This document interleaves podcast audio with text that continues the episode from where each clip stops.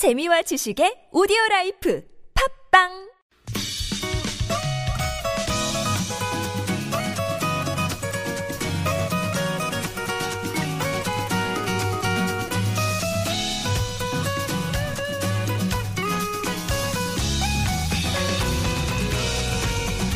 꿈꾸고 도전하는 사람들의 이야기 찾아보면 길은 있다.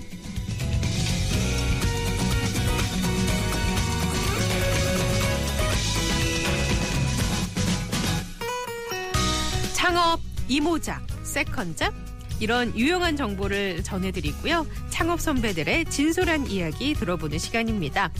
창업 분야 전문 기자 김미영 기자와 함께합니다. 안녕하세요. 네, 안녕하세요. 네, 지난주에 치킨 전문점, 치킨집 얘기하고 많은 분들이, 아, 그렇군요. 이런 반응을 보여주셨어요. 네. 오늘도 기대가 됩니다. 오늘은 어떤 이야기를 좀 나눠볼까요? 네, 혹시 공간을 대여해주는 사업이라고 한번 들어보셨어요? 공간 대여 사업이요? 네.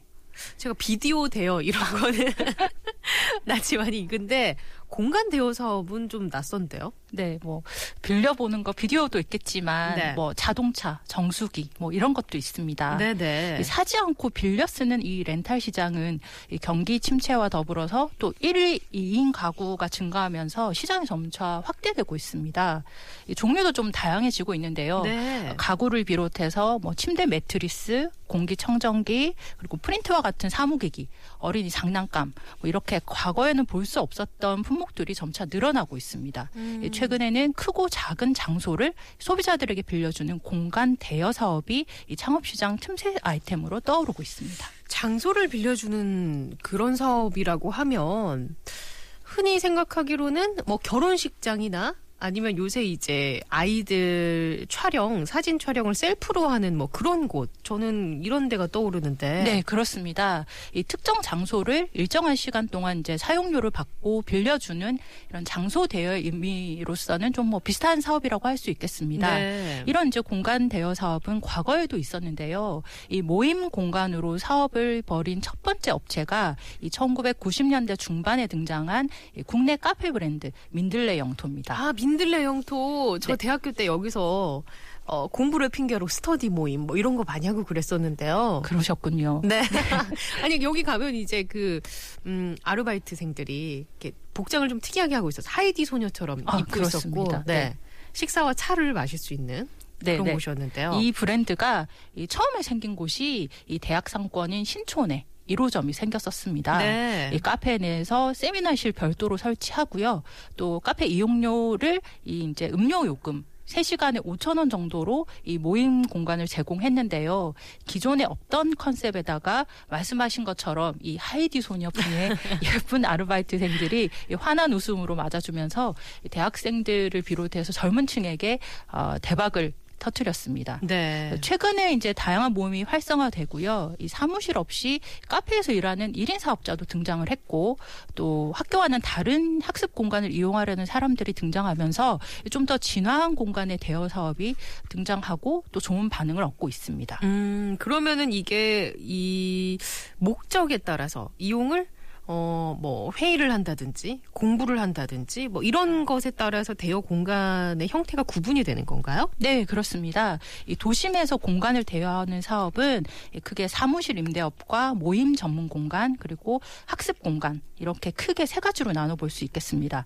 소규, 소규모 사무실을 이 공간으로 이제 대여해주는 임대업은요. 네. 음료 그리고 유무선 인터넷이 무료로 제공되고요. 전화도 무제한으로 사용이 가능합니다. 이용료는 1인 기준 에서 한 달에 50만 원에서 90만 원 정도로 볼 수 있겠습니다. 그러면 보통 사무실을 내려면 뭐 보증금 500, 1000 이런 걸 내야 되잖아요. 네, 그렇습니다. 그럼 이런 공간에는 그런 보증금이 필요가 없나요? 없습니다. 월 사용만 사용료만 내면 되고요. 아, 그래요? 말씀하신 것처럼 이제 보증금이나 또 뭐 사무실 집기, 뭐 책상이나 네. 뭐 이런 것들 사지 않아도 되니까 창업 비용을 크게 줄일 수가 있어서 이 소자본 창업자들의 이용률이 높은 편입니다. 그래요. 이게 그 소자본 창업자 말 그대로 이용하는 입 장에서는 비용을 줄일 수 있어서 좋을 것 같긴 한데 사실 공간 대여 사업 그러니까 쉽게 말해서 임대 사업인 거잖아요. 뭔가 그 소자본으로 창업할 수 있는 건 아닌 것 같은데요. 그렇습니다. 아무래도 이 임대업이라는 게 건물 전체나 아니면 한 층 전체를 임대하는 사업이다 보니까 이 소자본 창업의 형태는 아니라고 하겠습니다. 그렇다고 해서 실망할 필요는 없습니다. 실망 안 해도 돼요? 네, 저는 이제 저랑 좀 동떨어진 얘기 아닐까 생각을 했는데 그렇게는 생각 안 해도 되는 거예요? 네, 그렇습니다. 이런 이제 사무실 임대업이 아니고 모임 공간이나 이 학습을 위한 공간이라면 이 소자본 창업자의 접근도 가능합니다. 그 래요. 그럼 모임 공간은 어떤 곳으로 이게 구성이 되었을까요? 네, 말 그대로 이제 직장인과 대학생들이 이 회의나 세미나 또 뭐 강연 이런 목적으로 이용하는 사례가 많은데요.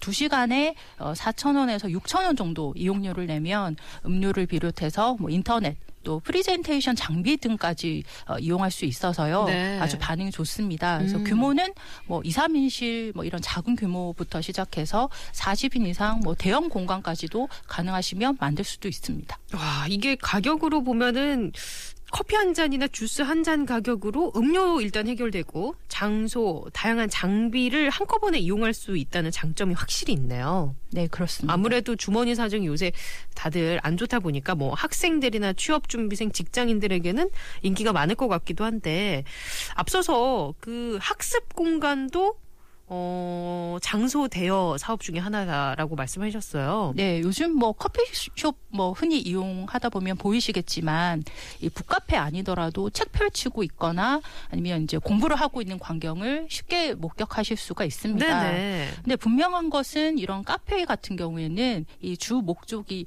음료 그리고 food 음. 이런 걸 판매로 하는 곳이라서 어 사실은 이제 뭐 그 학습 공간이라고 볼 수는 그러니까 없습니다. 명확하게 구분되어 있지는 않죠. 그냥 그렇습니다. 수다를 떨러 오는 사람들과 같은 공간에서 공부를 해야 하고 책을 봐야 되는 상황이니까. 그렇죠. 근데 학습 공간은 이 공간 대여의 목적을 분명히 하고 있는데요. 어, 그런 의미에서 좀 한 단계 진화한 독서실의 형태라고 보실 수가 있겠습니다. 개인 좌석이 있고요. 또 회의실도 있습니다. 여기에 또 학습 노하우를 이렇게 촬영할 수 있는 스튜디오도 갖추고 있어서요. 어, 뭐 관련해서 좀 관심 있으신 분들은 이용률이 또 높습니다. 그래서 음. 월 이용료는 한 달에 뭐 15만 원에서 20만 원 수준이라고 볼 수 있겠습니다. 네, 저도 아나운서 준비할 때 이런 공간에서 서로 촬영하고 녹화하면서 이게 서로 잘못된 점 막 지적해주고 그랬던 기억이 나네요. 알겠습니다. 오늘은 찾아보면 길은 있다 꿈꾸고 도전하는 창업에 대한 이야기 함께 나눠보고 있는데 공간 대여 사업 어, 여러분과 함께하고 있습니다. 어, 노래를 한 곡 들어볼까 해요. 김광석의 변해가네 준비했습니다.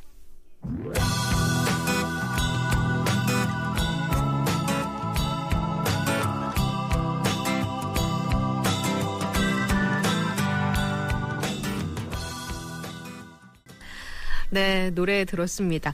공간 대여업에 대한 이야기 나눠보고 있어요. 그런데요, 기자님, 이게 실제로 이 공간 대여업을 성공적으로 하고 있는 분이 많이 있나요? 주위에? 네, 의외로 네 많이 계시더라고요. 아, 그래요? 네, 네. 그럼 오늘 그분 중에 한 분을 한번 만나서 이렇게 전화로 직접 그 얘기를 좀 들어보고 싶은데. 네, 서울 마포구 합정동에서 이 모임 공간 대여 사업을 하고 있는 이충환 사장님이십니다. 네, 안녕하세요, 사장님. 안녕하세요. 네, 반갑습니다. 네네. 지금 현재 공간 대여 사업을 하고 계신 거잖아요. 예. 얼마나 되셨어요? 그 횟수로 한 4년 돼 가고 있어요. 네, 4년 정도 하셨으면 이제 많이 안정이 됐겠네요. 예, 예. 어, 그러면 처음에 이 공간 대여 사업에 관심을 어떻게 갖게 되셨는지 궁금해져요. 아, 이제 제가 예전에 홍대 앞에서 카페를 작게 하고 있었는데요. 이제 공간이 좀 예쁘다고 많은 분들이 이렇게 좀 사진도 촬영을 하시고 그러는데 이제 그렇게 이용을 하다 보니까 일반 손님들이 좀 불편해 하시더라고요. 아, 그래서 네. 이제 예, 아예 그냥 그 렌탈로만 돌려볼까 이런 생각으로 시작하게 됐어요. 음, 그러시군요. 그러면은 예. 그 공간 대여 사업에서 렌탈을 하셨다고 하면 뭐 음식이나 음료나 이런 것들은 어떻게 되는 거예요? 아, 저희가 직접 음- 음식을 준비하지는 않고요. 이제 뭐 원하시는 분들은 케이터링 서비스나 아니면은 배달 음식 같은 거를 갖고 오시기도 하고 뭐 그런 식으로 이용을 하시고요. 네, 아니 김명 기자님 이게 이렇게 지금 사장님도 말씀해 주셨지만 공간 대여 사업에서 음식이 차지하는 비중이 어느 정도일까요? 음, 그 공간 대여 사업이 이제 공간을 대여하는 것이 주 목적이기 때문에 사실은 음식은 제공이 되지 않습니다. 근데 음. 다만 이제 사용자 편의를 위해서 뭐 주스나 커피 같은 이런 조리가 필요 없는 간단한 음료가 제공이 되는데요. 보통 한 잔 한 잔 정도가 기본으로 제공이 되고 어, 이 비용이 이제 공간 사용료에 포함이 되어 있는 것입니다. 아 그래요. 그럼 뭐 음식 솜씨가 없어도 상관은 없겠네요. 네, 그렇습니다. 네. 어, 사장님 그러면요 저희가 네. 앞서서 공간 대여업이 목적이 뭐냐에 따라서 형태가 다양하다라고 얘기를 나눴었는데 그 사장님이 하고 계신 그 공간은 어떤 용도로 주로 쓰이고 있어요? 아 주로 이제 쇼핑몰 의류 쇼핑몰 촬영을 많이 하시고요. 네. 이제 그런 거 외에도 이제 간단한 이제 동영상 촬영이 요즘은 많아졌고요. 그 다음에 뭐 이벤트를 하시거나 뭐, 뭐 생일 파티도 하시고 그런 식으로도 많이 사용을 하세요. 음. 네. 그 요새 왜 결혼하기 전에 신부들이 파티한다고 이렇게 모이고 네. 하는데 그런 장소로도 많이 쓰이겠어요. 예, 예, 그렇게 브라이덜 셔 같은 것도 많이 하시고요. 네. 그런데 이 사업은 이렇게 음식점 같은 경우는 딱 문을 열면 이제 많은 사람들이 어 저기 개업했다 한번 가서 먹어보자 이런 게 되는데 공간 대여업은 이게 잘 안 될 것 같거든요. 홍보가 좀 네. 중요할 것 같은데. 예, 그래서 저희가 이제 저희 홍보는 보통 인터넷으로 이제 블로그를 운영하거나 아니면은 이제 포털 사이트에 이제 약간의 광고를 하, 기도 하고요. 예, 그런 식으로 지금은 진행하고 있어요. 네. 아니 그러면 기자님 이게 이렇게 꼭 이렇게 홍보를 꾸준하게 해주는 것도 중요한데 공간 대여업은 말 그대로 사람들이 찾아와야 되잖아요. 네, 그렇습니다. 그럼 위치나 장소가 되게 중요할 것 같아요. 네, 아무래도 이제 찾아오기가 편리한 곳이 더 유리하다고 할 수 있겠습니다. 그래서 어, 지하철역이나 버스 정류소와 가까운 것이 유리하겠고요. 또 근데 이런 곳은 임대 비용이 높아지기 때문에 또 비용 부담이 좀 커지는 단점이 있습니다. 음, 말 그대로 역세권. 여기는 그냥 우리가 오피스텔이나 아파트를 살려고 봐도 이게 프리미엄이 있잖아요. 그렇죠. 사장님, 예, 그러면은 이 공간 대업 4년 동안 하셨는데 지금까지 하시면서 아, 내가 이거로 바꾸길 잘했다라고 생각되는 점이나 아니면 아, 이건 좀 아쉽다 하는 점이 있다면 어떤 게 있을까요?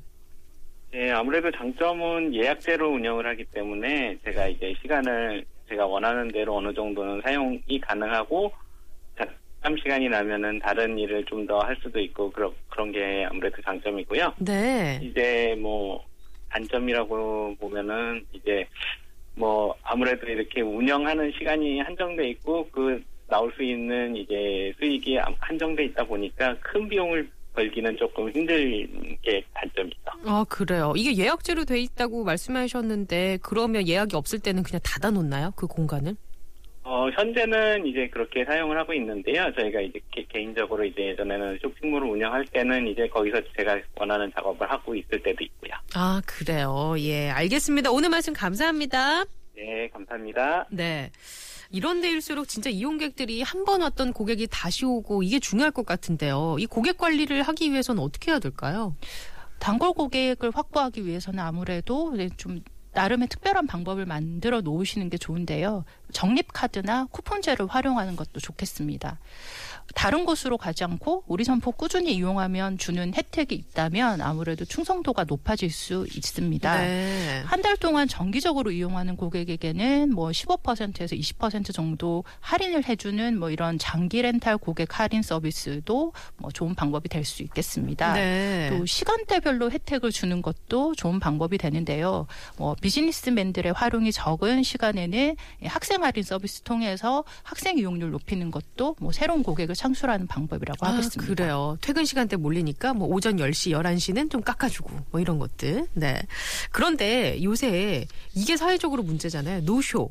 그러니까 예약을 했다가 갑자기 취소를 하거나 아니면 나타나지 않는 그런 사람들 때문에 많이 문제가 되고 있는데 제 생각에는 공간 대여업은 이게 치명적일 것 같은데요. 네, 그렇습니다. 아주 좋은 지적이신데요.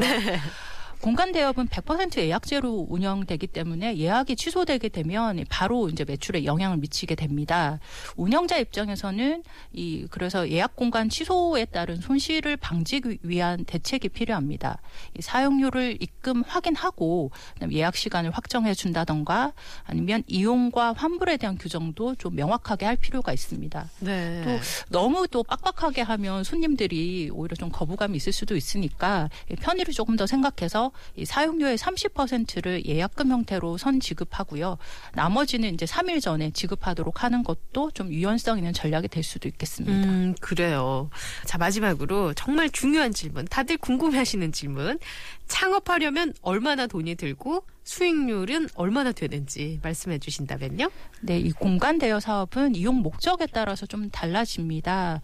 모임 공간의 경우라면 한 20평 이상 점포로 오픈이 가능하고요. 이 창업 비용은 이 상권과 입지 그리고 점포 비용에 따라서 다소 차이가 있겠습니다만 5천만 원에서 한 뭐 1억 원 정도면 창업이 가능하겠습니다. 네. 이 수익은 2시간 이용료를 한 3만 원 정도로 봤을 때 하루 6시간 에서 8시간 정도 예약이 좀 꾸준히 이루어져야지 안정적인 운영이 가능하겠습니다. 음. 월 평균 매출이 한 300에서 500만 원 정도라면 이 1인 기- 운영 기준을 봤을 때요. 이제 임대료나 관리비 제외한 수익이 한 200만 원 내외로 볼 수 있겠습니다. 1인 운영을 기준으로 했다는 것은 아르바이트생을 고용하지 않고 내가 직접 여기에 있을 때를 네, 그렇습니다. 얘기하는 예, 건가요? 예약제로 운영이 되다 보니까 음. 이제 예약이 있을 때 운영자가 나와서 관리를 하는 경우를 말하는 거죠. 아, 그래요? 예, 알겠 습니다. 오늘도, 어, 재미있는 아주 다양한 창업의 세계 이야기 들려주셨어요. 감사합니다. 네, 감사합니다.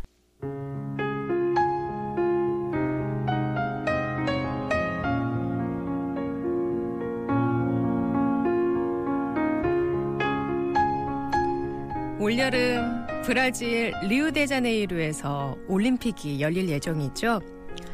브라질 정치 전국도 시끄럽고 지카 바이러스도 좀처럼 사그러들지 않고 그래서 일부에서는 이 브라질이 올림픽을 제대로 치를 수 있을까 이렇게 걱정하는 목소리도 있는데 전 세계 선수들은 지금도 아랑곳 없이 열심히 훈련에 매달리고 있겠죠? 특히 이번 리우 올림픽에는 고향을 떠나서 뿔뿔이 흩어져 있는 난민들도 팀을 이뤄서 출전할 거라고 하는데요. 이 팀에는 유스라 마르디니라는 18살 소녀도 있습니다. 시리아에서 태어나고 자란 유스라는 고향에서 큰 기대를 모으던 수영 선수였어요. 하지만 시리아 내전이 시작되면서 어려움을 많이 겪었죠. 이리저리 이사를 다니면서 계속 수영을 할 수 있는 방법을 찾아봤지만 전쟁은 격해지기만 하고 결국 유수라 가족은 고향을 떠날 수밖에 없었습니다. 그런데요, 이 시리아를 벗어나는 일도 쉽지가 않았습니다. 지중해를 건너기 위해 20명의 난민들과 함께 작은 고무보트에 올라탔는데 거친 바다 위에선 위태롭기만 했죠.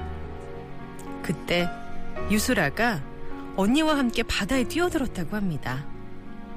그리곤 헤엄을 치면서 보트를 직접 밀고 끌었죠. 유수라가 이렇게 목숨을 걸고 3시간 반을 꼬박 헤엄친 덕분에 보트는 안전하게 그리스의 한 섬에 도착할 수 있었습니다. 18살의 소녀가 20명의 귀한 목숨을 살린 셈이에요. 이후에 유수라는 독일에 정착해서 다시 수영을 시작했는데요. 이번에 난민 대표로 올림픽 출전 자격까지 얻은 겁니다. 실력이 정말 대단한가 봐요. 어쩌면 목숨을 걸고 지중해를 헤엄치면서 난민 보트를 밀었던 그 3시간 반이 유수라의 지금을 만들었을지도 모르겠습니다.